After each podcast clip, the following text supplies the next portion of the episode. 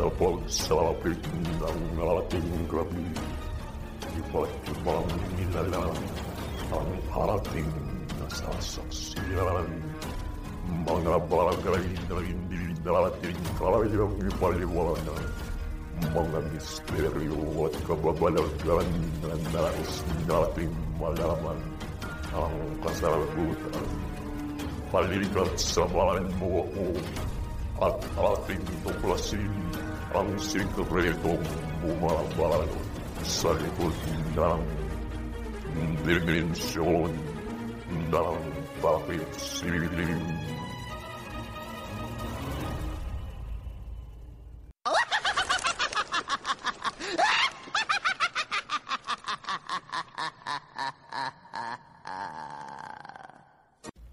Magandang gabi mga kadimensyon. Ako nga pala ang inyong lingkod na si Jackal. At ako naman si Nightbot. Kami ay maghahatid sa inyo ng kwentong katakutan at kababalaghan. Mga bagay na hindi maipaliwanag. Mga misteryong nais natin hanapan ng kasagutan. Tunghayan natin ang kwento sa gabing ito na isasalaysay ni Jackal. Mag-ingat ka sa iyong paligid. Huwag kang pupunta sa dilim. Baka hindi mo na namamalayan. Tinatahak mo na pala ang daan patungo sa misteryong daanan. Halika at buksan natin ang pinto patungo sa dimensyon ng takip siling.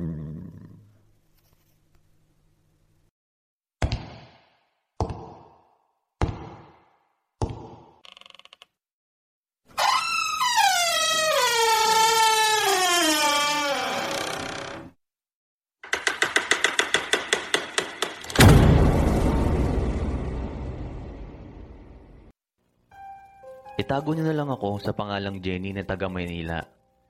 Nais ko lang ibahagi ang nakakatakot na karanasan ko. Karanasan sa mga nilalang na hindi pangkaraniwang nakikita ng ating mga mata.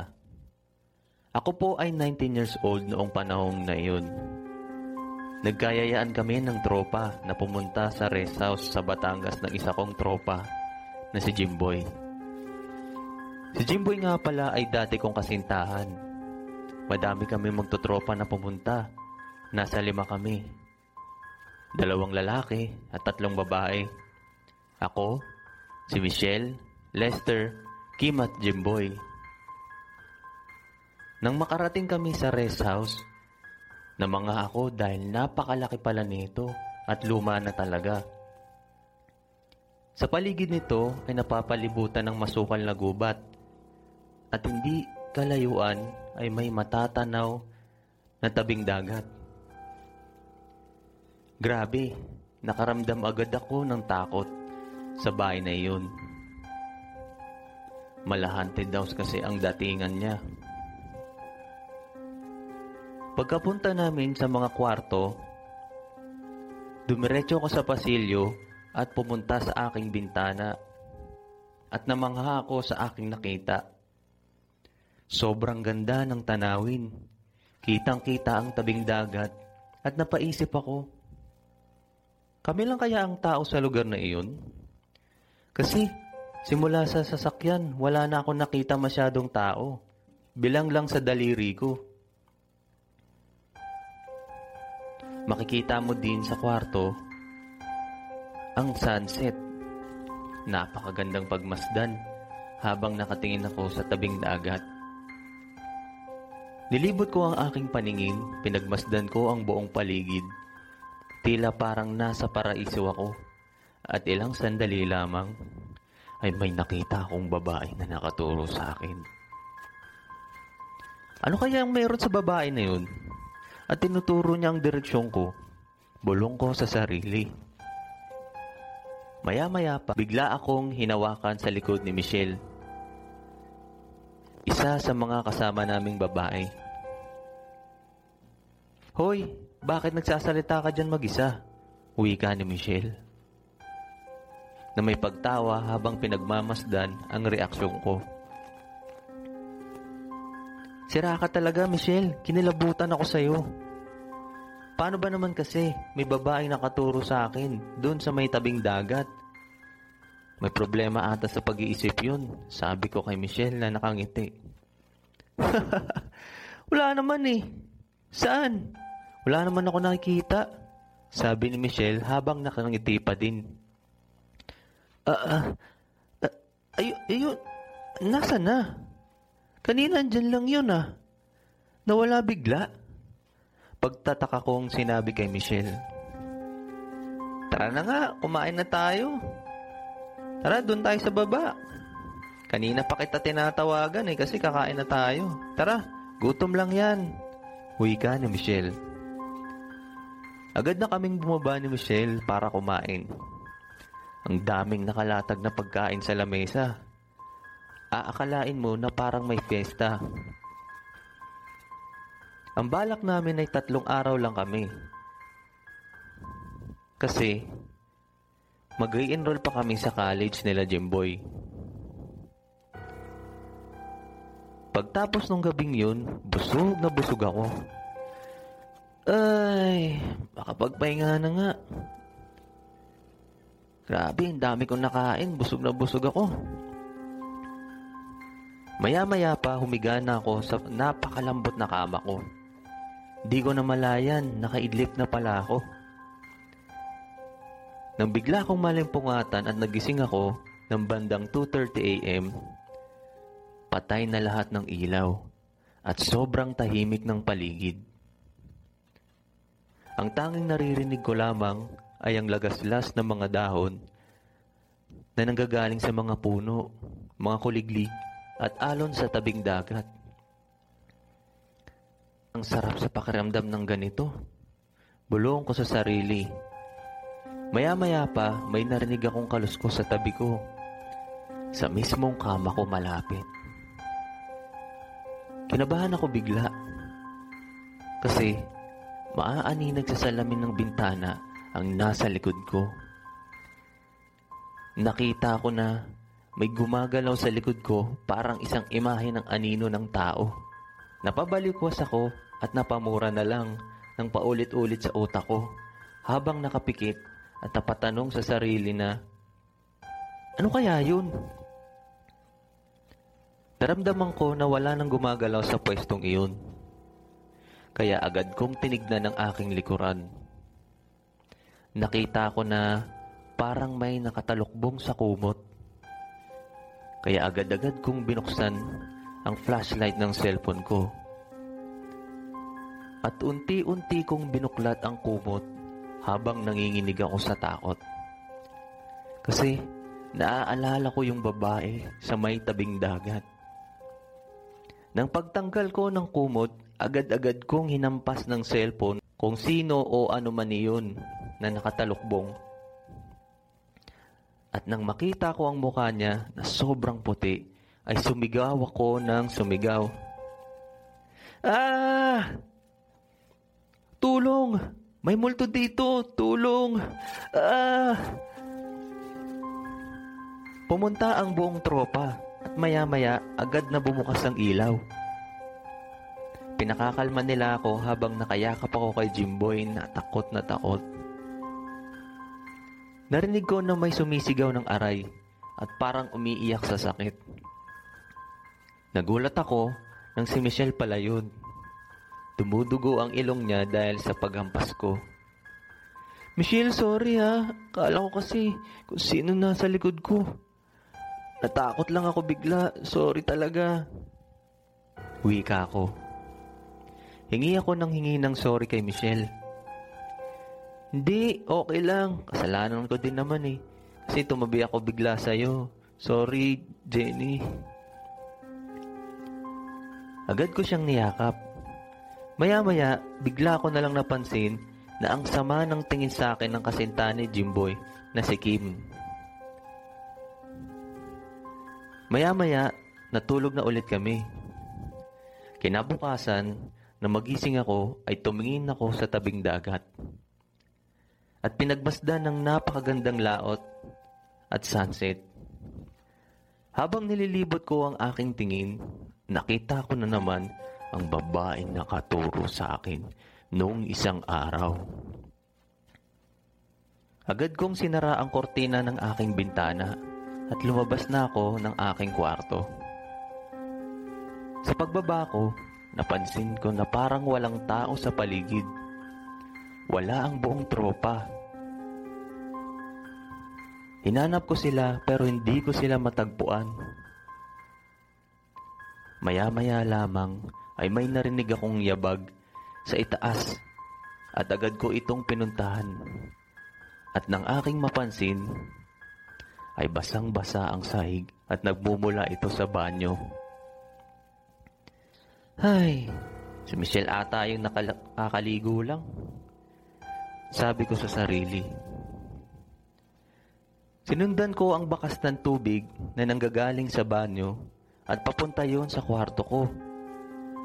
Sa pagpasok ko sa kwarto, ay may nakatalikod dun sa bintana ng aking kwarto. Isang babae. Nakatingin sa tabing dagat habang nag-aayos ng buhok. Huy, Michelle! Asan pala sila Jimboy? At yung iba? Saan ba sila nagpunta? Tanong ko sa kanya at hindi siya sumagot at patuloy lang siya sa pagsuklay ng kanyang buhok. Maya-maya pa, nilapitan ko siya at tinawakan ko ang kanyang kamay at naramdaman kong napakalamig nito. At biglang humarap siya sa akin. Nagulat ako at sumigaw ng napakalakas. Uy, Jenny! Gising! Gising! Anong nangyayari sa'yo? Bigla akong narinig ang boses nila Michelle, Jimboy at ng buong tropa. Sumisigaw sila at nag-aalala habang tinatawag ang pangalan ko. Mi- Mi- Michelle?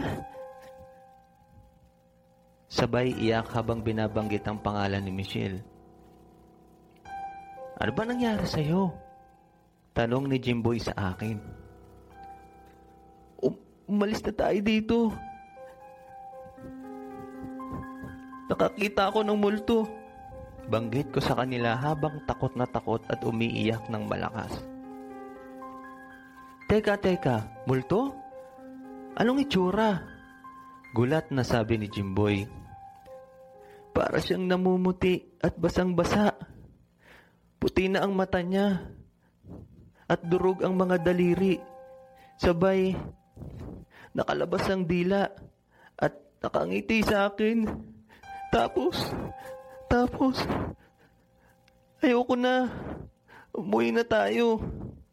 Banggit ko sa kanila. Natawa bigla si Kim. Nagpapaniwala ka sa multo? Ano ka ba, Jenny? Hindi ka na bata eh. Takot ka pa din sa multo? Pangaasar sa akin ni Kim.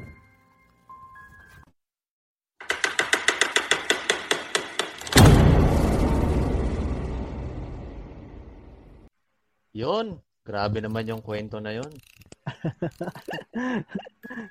Grabe, grabe. Oo, Unang- grabe. Unang episode talagang talagang ano eh, talagang panin, ano, nakakapanindig. Balahibo. Oo, eh. Kagimbal-gimbal yung nangyari sa mga karakter natin. Oo nga eh. Anong ano ba yun? Ano bang lugar yun? Sa tingin mo, anong lugar yun? Base sa kwento sa may Batangas daw yun nangyari. eh. Tapos parang ano no, liblib na ano, liblib na lugar. Oo nga eh. Pero base din sa ano, Oo. sa descrip- description ni ano ni Jamie. Maganda yung lugar eh, no? mm Tsaka parang malaparaiso daw eh. Kaso ang masaklap nun, kaya marami namang ganun sa ano, eh, marami namang ganun dito sa Pilipinas eh. Kung saan yung parang pakiramdam mo peaceful, yung wala kang ano, wala kang wala kayong kasama pero yung pala Yung pala pinamamahayan ng mga masamang espiritu eh. Ah, kadalasan yung mga ganyan, no, di ba? May mga history ng pag, ano, pag, pagpatay, mga karumat-dumat na nangyari nung ano, nung ano. Oo nga eh. Especially ng mga panahon ng Hapon tsaka Kastila. Ah. pero ano, anong, ano ba yan? Ano bang nangyari kay, ano, ni- kay Jenny? Nasa tiya na ba siya nan? Tingin ko si Jenny, dinalaw siya sa panaginip niya eh. Nakala niya na parang nasa realidad siya pero yung pala Ah, wala pa pala eh. Ah, wala pa pala eh. Oo. Oo eh. Tsaka Ting- Tingin ko ano eh, open yung third day niya eh. O, tingin mo. Oo, malaking posibilidad kasi siya yung unang pinakitaan eh. Kadalasan yung mga ganyan, ah, mga chicks yan, di ba? Oo. Hindi yung mga, yung ano, yung mga multo na, ano, na magpapakita muna, ganda-ganda, di ba? Tapos sabay, basag pala yung likod ng ulo.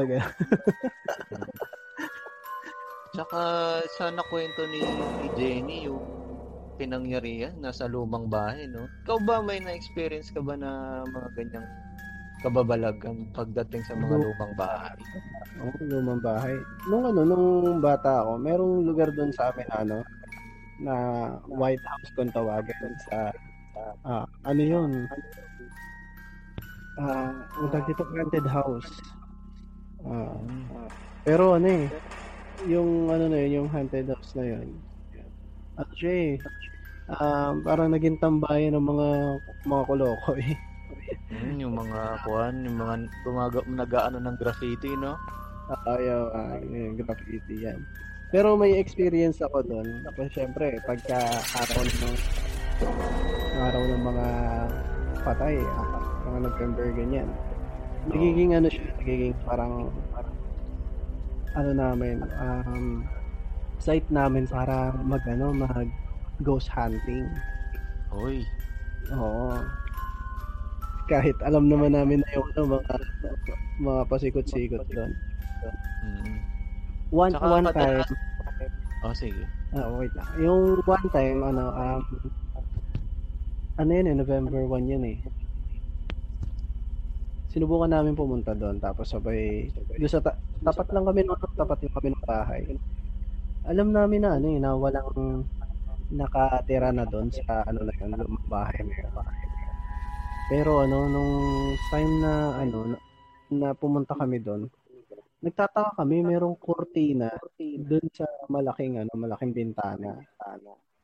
Oo. Mhm. Pero syempre, um, baka ano lang, imagination lang namin. Hindi namin masyado ginawang idea. Pero ano, nagtakbuhan kami kasi nag, ano, eh, na, nagkatakot kami. Nakakatakot na talaga yun. Pero alam mo, nakaka-relate ako sa experience mo, no? Kasi Mm. nung, nung bata ako, syempre, wala pa sa isip ko yung mga ganyang klaseng kababalagan eh. Kasi may tiniran din kami dating lumang bahay siya. Hindi siya yung tipo na makikita mo na yung mga pangmayaman na bahay. Talagang lumang bahay lang siya nung ano na napalilibutan na modern house. Nung Oh. nung nung time na kasi na yun, marami ng kwento na kumakalat dun sa bahay na tinitira namin. Tapos, nung time na yun, nag-brown out kasi yun. Tapos, umakyat kami dun sa bahay nung mm, yung may-ari ng bahay na yun. Then, Ah, yung, yung mga kasama ko, naiwan na dun sa baba. Bumaba na, bumaba na sila. Tsaka hindi pa kasi uso yung hagdan nun eh. Yung kahoy lang na sinasandal, yun yung pinakahagdan nun, yung bahay. Tapos, di ang ilaw nun yung kulay, alam mo yung kulay orange na ilaw? yung pang ano, pang sidewalk ba yan? Oh, basta yung bumbilya siya eh. Ganon yung itsura niya eh. ah, Di tapos may kwarto dun na ano na nakapat syempre brown out walang ilaw eh. Tapos may pa- pagbukas ko ng kortina na yun, parang may parang may pagka Kortina rin siya na, alam mo yung kortina, tapos may kortina pa sa loob na nakatayo sa harapan ko. Parang ano, no? Nag-manifest yung mga multo sa Mm. kortina. Oo nga eh. Tsaka yung nung naisip ko ng time na yun, para asawa siguro to ng may-ari ng bahay. Pero Kasi walang ano, pero walang ah, human figure na napansin ka. Meron, meron siya, meron. Yun na nga, Ah. ano, para siyang kortina na, alam mo yung mga itsura ng white lady, pero yung itsura niya para siyang transparent, tapos pag tinignan Hmm. mo sa bandang head figure niya, may buhok siya eh. Pero yung mukha niya, hindi mo makikita kasi ano, natatakpan ng buhok niya. So, ang iniisip ko, siguro, asawa, asawa to ng may-ari. Pero nung nitong nagkaedad na ako, na-realize ko, white lady pala yun. Ah, bali nung time na yun, ano, parang naive ka pa sa mga Oo. tag doon, mga multo-multo, mga ganyan. no? Oo. O sige, ano, Jackal, bare, gawin na, ano na, um, tingnan natin kung ano na kaya nangyari kay Jenny.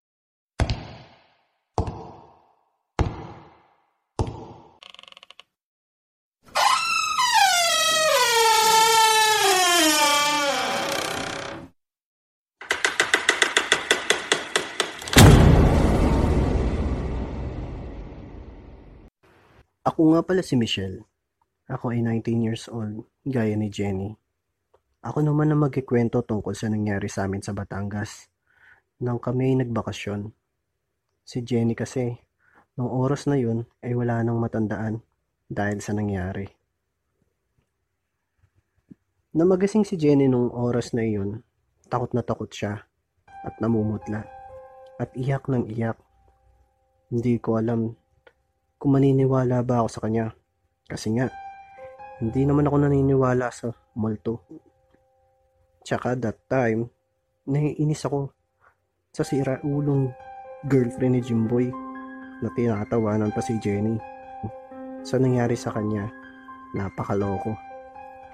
Habang umiiyak si Jenny, inalalayan ko siya pakit ng kwarto niya. Nagpalit kami ng kwarto nila Jimboy at GF niya.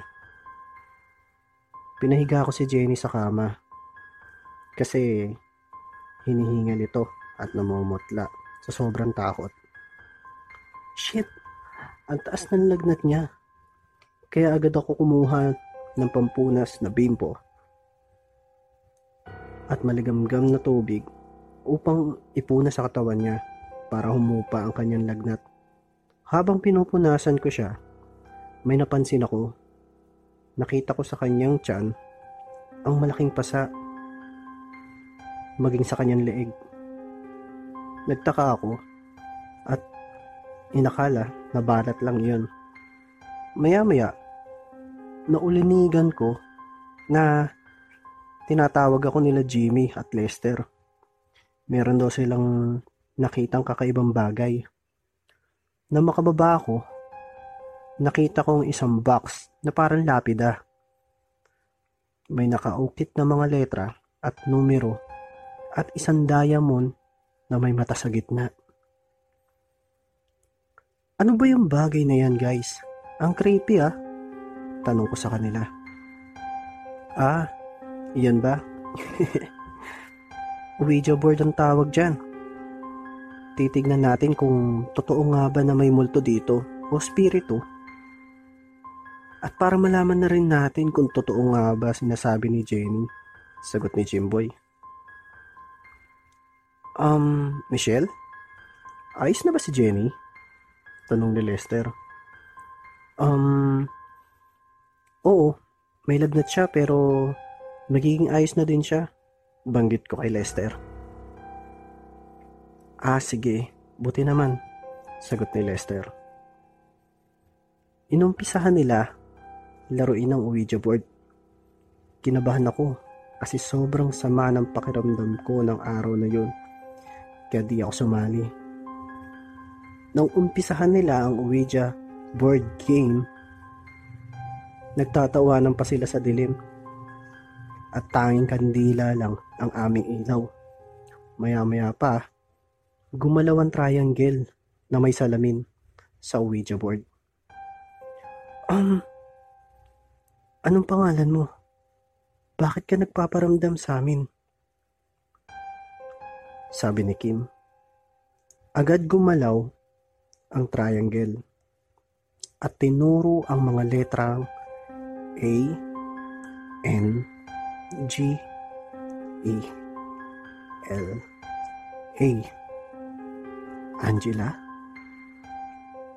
Ba't ka nagpaparamdam? Anong kailangan mo? Kinakabahan na tanong ni Jimboy. Agad na gumalaw na mabilis ang triangle na may salamin. Maya-maya pa, narinig ko ang kalabog sa kusina. Nagkandalaglagan na pala mga babasaging plato. At ganon din sa may sala. Ang chandelier. Nagsisigalawan na din. Sa sobrang gulat at takot ko, napatago agad ako sa ilalim ng lamesa. Habang si Kim ay napaiyak na nang dahil na siguro sa takot. Sa sobrang taranta namin at takot, binuksan, binuksan agad ni Lester ang ilaw. Nang mabuksan niya ito, nagulat kami dahil ang daming nasirang mga gamit, halos lahat. Samantalang, wala pa ring tigil sa pag-iyak si Kim. Hanggang sa narinig namin na sumigaw si Jenny sa taas. Kaya agad namin itong pinuntahan. Sa harap ng kwarto, batid namin na may nangyayaring hindi maganda kay Jenny. Kaya agad naming tinungo ang pinto ng kwarto ni Jenny. Ngunit, hindi namin mabuksan ang pinto. Nakasara ang pinto ng kwarto ni Jenny na tila may humahad lang upang amin itong mabuksan. Kaya persahan namin itong binuksan. Si Jimboy at Lester, sinira na nila ito. Nang mabuksan ito, laking gulat namin nang nakita namin si Jenny habang nag-aayos ng buhok. Oh, anong nangyayari sa inyo? Parang alalang alala kayo sa akin. May problema ba? Banggit ni Jenny sa amin habang nakangiti. J. Jenny? Ayos ka lang ba? Bakit kasi sumigaw kanina? Tanong ko kay Jenny na may pag-aalala. Ah, wala yun. May ipis lang na lumipad. Kaya natakot ako at sumigaw. Banggit niya sa amin. Uh, kala ko naman kung ano na. Ikaw talaga, Jenny. Banggit ni Kim na may kasamang hampas. Paghampas ni Kim sa balikat ni Jenny, hinawakan ni Jenny ang kamay ni Kim at, pini at pinilipit gamit ang kamay niya. Shit! Sobrang lakas nito kasi halos bumaliko yung mga daliri ni Kim. Je- Jenny! Ano ba? Ano pong problema mo? Pasigaw na sabi ni Kim. Problema? Baka kayo may problema at hindi ako. Tinawag niyo ako dito tapos ako pang may problema? Nababaliw na ba kayo? Pasigaw na sabi ni Jenny at sabay tumba ng mga picture frame at iba pang mga gamit sa paligid. Hinawakan ni Lester si Jenny at tinalian ng kumot. Sigaw ito ng sigaw at sobrang lakas nito. Samantala, si Kim naman ay halos mamilipit sa sakit gawa ng halos lahat ng buto niya sa mga daliri ay nabali. Habang si Jenny naman ay nagpupumiglas sa kumot. Kasabay nun ay tawa siya ng tawa. Ano ba Jenny? Tumigil ka na. Banggit ni Lester. Hindi ako si Jenny. Mga ulupong. Pakawalan niyo ako dito. Pag ako nakawala, papatayin ko kayong lahat. Kung hindi ka si Jenny, sino ka? Banggit ni Lester.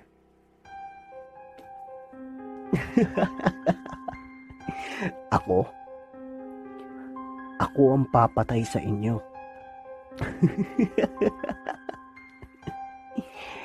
Pakawalan niyo ako dito. Nagpupumiglas na banggit ni Jenny. Guys, ay alam ako makakatulong sa atin. Tatawag ako ng albularyo. Meron akong kakilala. Malapit lang dito. Banggit ni Jimboy. Sige pre, ako nang bahala kay Jenny. Banggit naman ni Lester. Agad namang umalis si Jimboy para tawagin ang albularyo. Makalipas ang 30 minutes, dumating ang albularyo kasama si Jimboy. Habang si Jenny ay nagpupumiglas pa din sa kumot. Nakita ng albularyo sa sala ang Ouija board.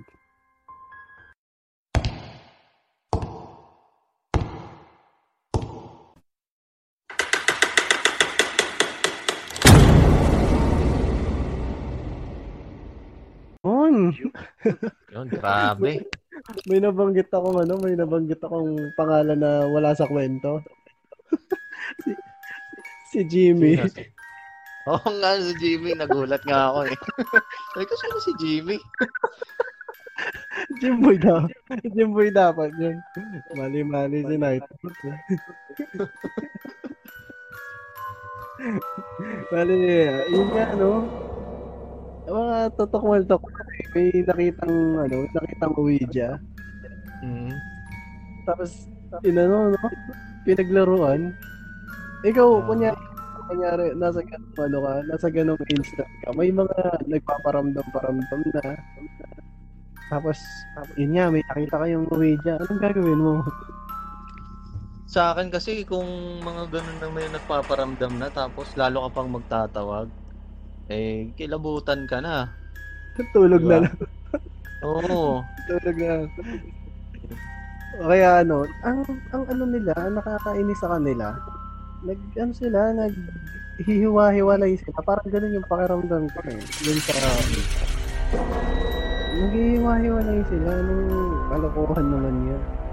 Yan, at saka siguro gawa na rin na nagpanik kasi iba't iba na yung mga na-experience nila, eh. yung kasama nila si- ano na, nakakulong sa loob ng kwarto. Ah, hindi nila alam kung ano nangyari, 'di ba? Hmm. hmm. Dapat dapat nung ano nung nung na, nakita nila si Jenny tapos nagkaroon ng sakit.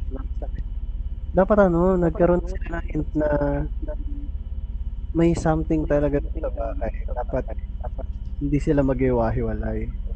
Oo nga eh. Di ba? Mm. Pero ikaw ba, kung tatanungin kita, naniniwala ka ba sa larong Ouija board? Yung mga legit na ano, na video talaga yung may mga kasi meron niyang mga ano eh nanggaling talaga sa mga sorcerer sorcerer eh, no? Parang may mga ano mga may mga dasal-dasal na. Oh totoo naman. Totoo naman. yung video board. Pero doon lang talaga sa ano sa legit. Mm. kasi Iba mga gawa-gawa. Oo, gawa-gawa na lang eh. Oo. Yung ano, yung Spirit of the Glass, Spirit of the Spirit of the Coin yun. Hindi ako masyado naniniwala dyan eh. Pero pag pag sinabi mong ano, Ouija, tapos sabay nakamarmol pa, di ba? Tapos meron Oo. pang yung ginagamit nila na ano, nakapatong yung kamay. Mm. Kadalasan yung yung, ano yan, eh. May mga curse yan eh. Yung mga ganyan. tsaka kapag naglaro ka kasi ng ganun, hindi mo alam kung anong klaseng spirit yung matatawag mo.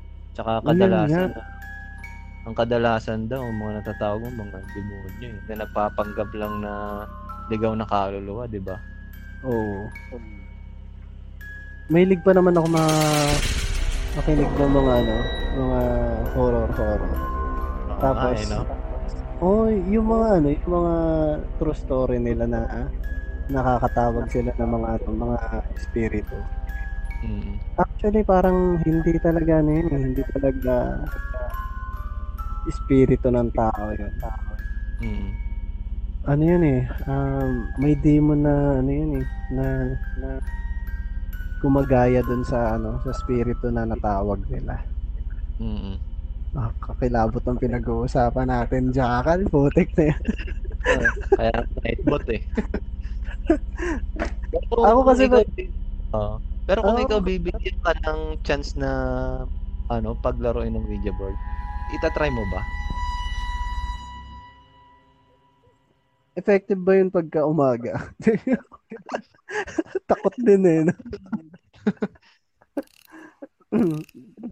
Siguro, experience lang. Pero, nakakatakot talaga eh. Oo. Nakakatakot eh. Nakakatakot talaga. Lalo pag kadalasan, yung, yung Ouija na magamit ninyo is may curse. Oo, no. Tsaka kadalasan, no, yung mga ganyang laro, pang matatag na loob yun eh. Hindi mo kasi basta-basta pwedeng iwan yung laro lang pag natakot ka bigla eh. Kasi malaki ang consequence na ano dyan eh. Ma- pwedeng sundan ka ng espiritu na tinawag mo, no? Oo. Oo. Tsaka mahirap yan kung paano nyo ma, ano, madidi, ano, makaka-cancel yung, tao, makaka-cancel yung, yung, ano, yung pagtawag nyo dun sa, ano, sa entity na manggugulo sa inyo. mm At baka mamaya natawag mo yung ano pa, demonyo pa, no? Oo. Parang yung nangyari kay Jenny. Ano kaya nangyari kay Jenny, no? Nalagay kaya siya sa bingit ng kapahamakan. Pati kaya yung mga tropa niya. Ano kaya ang parang magagawa nila? Bahala sila.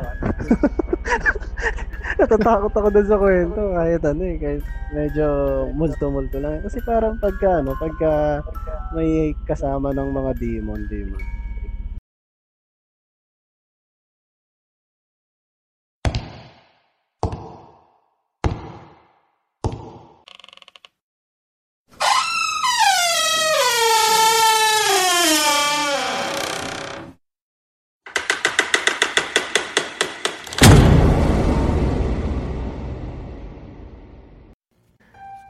Ginawa nyo?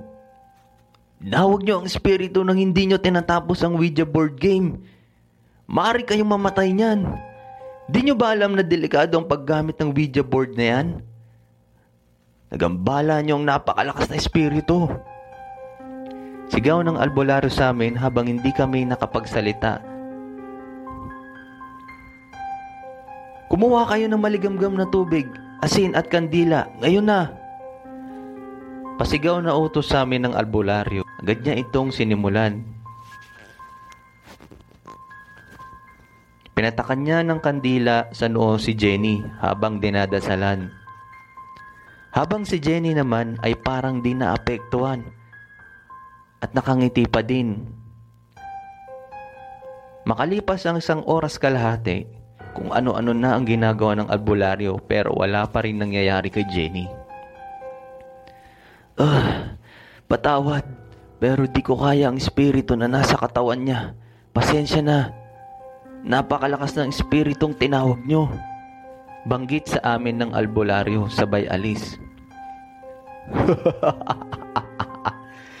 Isasama kita patayin, albularyo. Banggit na pananakot ni Jenny sa albularyo na nagmamadaling umalis. Anong gagawin natin, Jimboy? Kailangan natin tulungan si Jenny. Banggit ko kay Jimboy.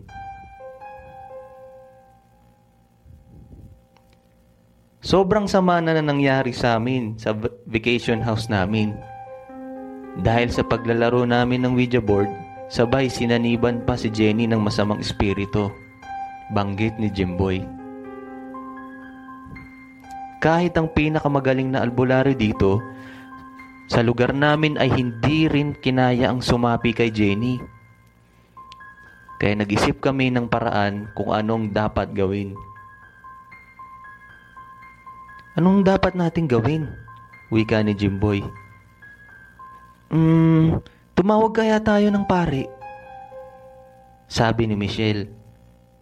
Oo nga, baka sakaling mapaalis niya ang masamang espiritu kay Jenny.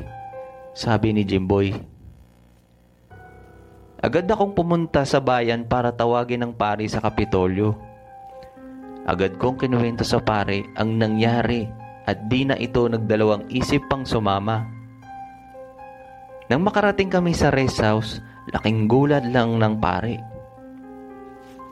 Napakaraming ligaw na kaluluwa ang nakapaligid dito, banggit ng pare. Ho? P- p- pero, paano nangyari yon father? Tanong ni Jimboy.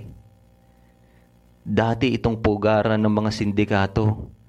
Dito nire-rape at pinapatay ang napakaraming kababaihan, banggit ni Father. Agad akong kinilabutan sa mga sinabi ni Father. Dapat, di ko na pinakilaman ng Ouija board ni Lolo. Bulong ni Jimboy. Ano iho? Pakiulit mo nga ang sinabi mo. Wika ng pare. Ah, ah, nilaro po kasi namin ng Ouija board ng lolo ko. Di mo ba alam ang nagawa nyo, bata? Ginumbala nyo ang mga galit na espiritu, wika ng pare. Maya-maya pa, nakarinig kami ng sigaw sa loob ng bahay. Kaya, dali-dali kaming pumunta sa pinaroroonan nito.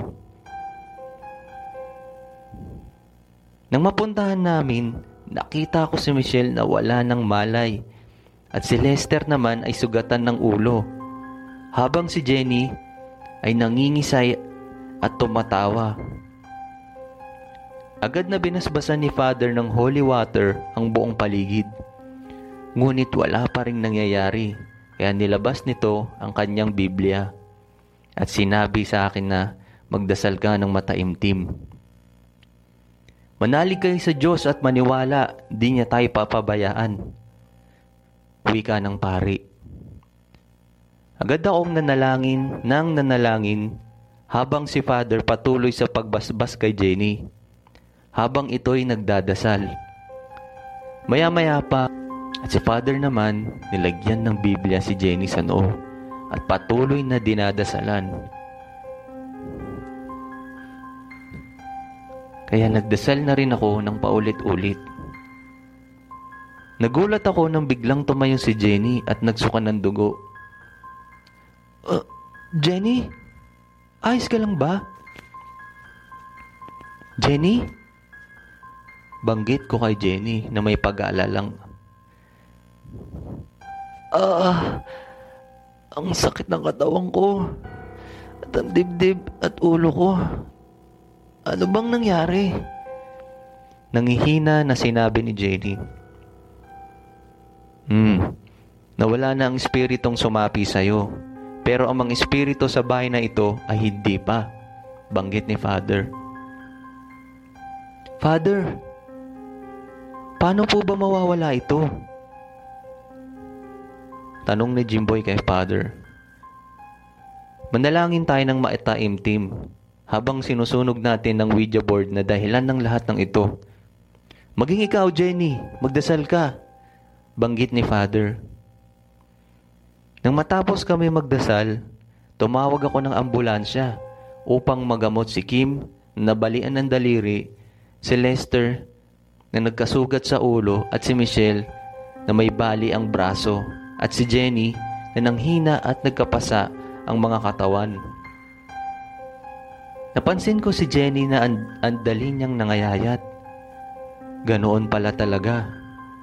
Totoo pala talaga ang mga demonyo at espiritu. Matapos ang nangyari, linggo-linggo na kaming pinabibindisyonan ng bahay na iyon. Naging aral din sa akin ang mga pangyayaring iyon.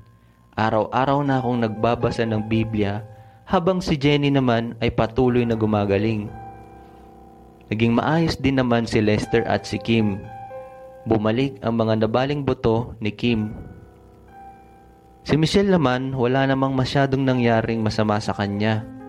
at mabuti naman ang kanyang kalagayan. Binabalikan pa rin namin ng rest house na iyon, kaming magkakaibigan, at sabay-sabay kami na nagdarasal, nananalig sa Panginoon upang maalis na ang masamang espiritu na naninirahan doon. Sana naging maganda ang kwentong ito at matuto din tayo na rumespeto sa mga lugar na pinupuntahan natin. Dahil sa paligid lang natin ang masasamang espiritu. At yan ang aking kwento sa dimensyon ng takip silim.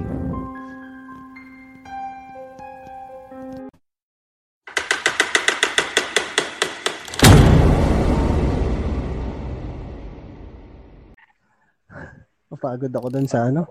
Napagod ako dun sa kwento, Jackal. Oo nga, eh, nightbot eh. Grabe. So kaya nila napulot yung ano, yung pare.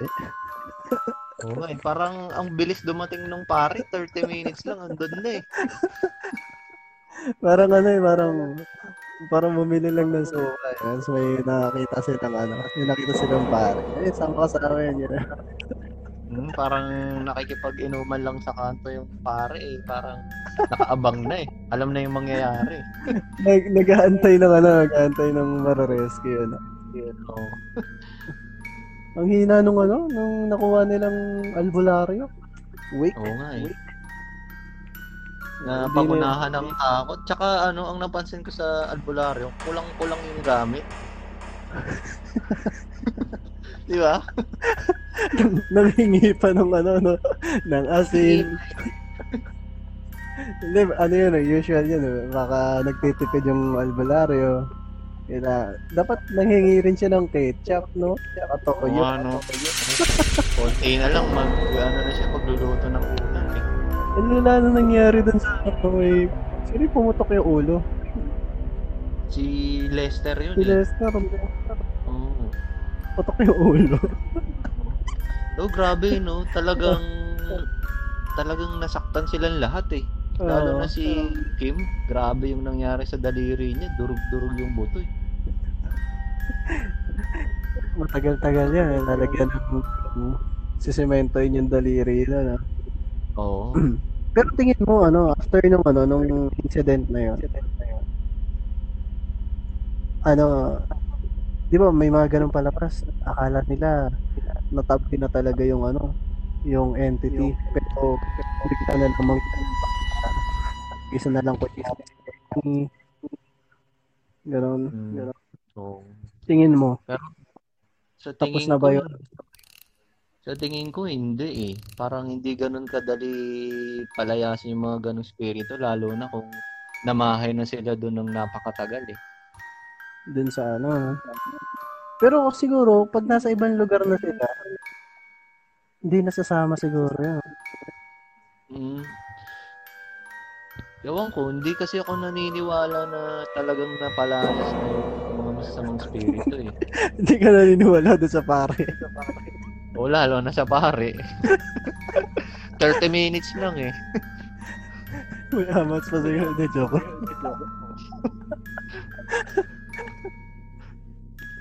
Pero kung sakali na mangyari kaya to sa, halimbawa sa'yo, ano ba dapat gawin na kung sakali mar- maranasan natin yun, no?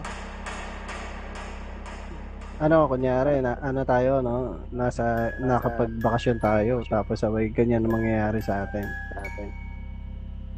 Tingin ko hindi naman sa Kuwaitja manggagaling yan. Yung mismong entity kasi na nasa, ano, nasa bahay, manggugulot, manggugulo yan kasi walang Kuwaitja eh. lumakas lang yung loob nung ano nung entity na ano sila masap masapian si Jenny kasi prinubok din nila eh. 'Di ba? Nga eh. Parang talagang hinanap nila, hinanap nila. Inalam nila Saka, kung ano nila kung may At saka yung-. Yung problema kasi sa kanila, 'di ba hindi pa sila naglalaro ng Ouija board. Pina ano na sila, may nagpaparamdam na sa kanila. At ang pangit diyan, ti- tinuloy pa rin nila at ginawang katatawanan lang. Oo. Eh, parang tayo ngayon, tawa tayo ng tawa sa nangyari sa kanila. Buti na lang nandyan yung pare, no? Maghahanap din ako ng pare ngayon din. Hindi, pero ano, uh, kidding as nakakatakot yun, yung gano'n. Gano'n Oo. mangyayari. Tapos lalo pag kami mga nasaktan pa sa inyo, di ba? Oo, buti kung ikaw lang yung, ano eh, kung ikaw lang sasapian eh. Tsaka, tapos nun, hindi ka mananakit ng ibang tao. Eh, hindi eh. Malabo yung ganun eh, no? Hindi buti yun, ano ka ba? Ibig sabihin, parang sinapian ka, tapos ikaw lang yung magsasuffer sa ginawa mo. Pero, Sa kalokohan mo. oo, di ba? Parang ang hirap lang kasi gagawin mo, ano eh, magsisika talaga ng ano eh, ng, ng tulong eh. Kasi hindi mo Mm. kakayanin mag-isa yan eh. Pag kunyari, ano, sinapian ka tapos di mo pa yung, pa yung sumati sa'yo. Kaya nga eh. This oras ng gabi, mag, maghahanap ka talaga ng pare. Kaya nga eh. Alas alas dos ng madaling araw eh. Ah.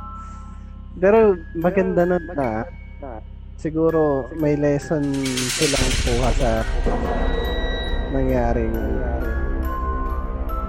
nangyaring ganun sa kanila. Ano ba nangyari? Ano ba kung klaseng nga yun? Ano bang klaseng pangyayari yun?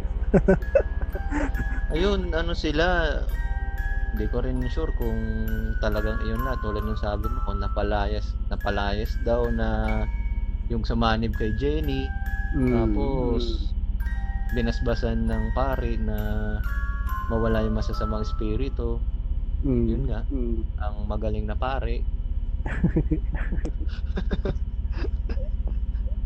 Dapat ano, inelaborate na ano eh, na inek- ano eh, exorcism kasi dapat ang kailangan, eh, di ba? Oo, yan na Ah. nga eh. Oo, dat- dapat ma-elaborate na gano'n ang ginawa sa kanya. Tapos, tapos yung tipong nawala lahat ng mga... Kasi may, may mga ano yan, may mga traces sa katawan ni Jenny na sinapian siya. Di ba? Tsaka, tsaka base sa mga napakinggan kong mga kwentong katatakutan, yung yung possession kasi ng mga espiritu, meron daw stages yan eh. Hindi ko lang alam kung sure ah. Yung Oh, possession, regression, yung mga ganun. Madami pa madami pa yun eh kasi di ba, Ah, alam alam mo naman natin yung kwentong The Exorcist, di ba? oo. Mm. Yun, yun dapat yung ano eh, yung medyo inal inelaborate nila nung nandiyan na yung pare. Saka usually pag yan, laban na nung ano yan, yun, nung light and dark. ah, ano ba yan? Diba? Diba? Pati dapat si mother, kahit pa paano, oh, matama. Mm. Sa ano ugali. Tsaka hindi ako naniniwala na sa isang kwan na lang, isang dasal na lang dun sa kay Jenny na wala agad. Kasi yung spirito talaga yan, kakapit at kakapit yan eh. Puro mga parang possession yung pag-exorcist dun sa tao na sinunod. Per session. Pero, isipin lang natin na siguro mahina yung ano, yung spirit na sumati kay Jenny na kinaya ng ng pare yung ano, yung isang ano lang, isang dasalan lang talaga. Kumbaga natakot na siya na ituloy pa niya yung ano, yung pagpo-possess dun kay Jenny. O, sa, din sa kwento na yung mga babaeng pinapa Asay. Yun, eh. Hindi siya yung tipong malalang vengeful spirit eh.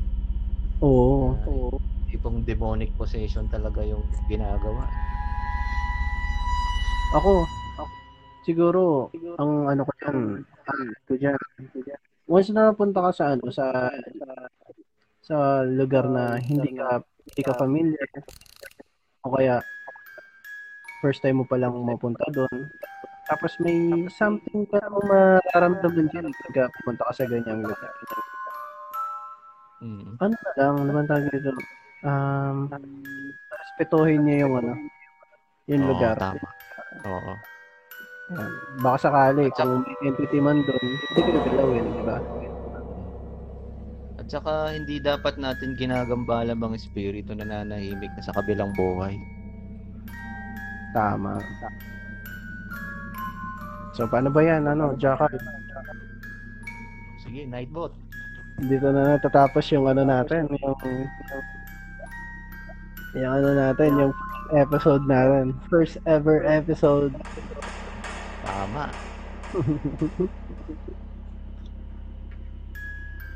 Oy, para pala sa sa mga gustong mag ah, magbigay ng mga kwento nila, no? Ikaw nang ikaw nang magano, Nightbot. Ah, kung gusto niyo ano, kung gusto niyo mag-send ng ano ng mga kwento, um ah stay put lang kayo baka kami ng ano ng page, tapos doon na lang kayo mag-send ng kwento. Sa ngayon may mga bala pa naman kaming ano, mga kwento.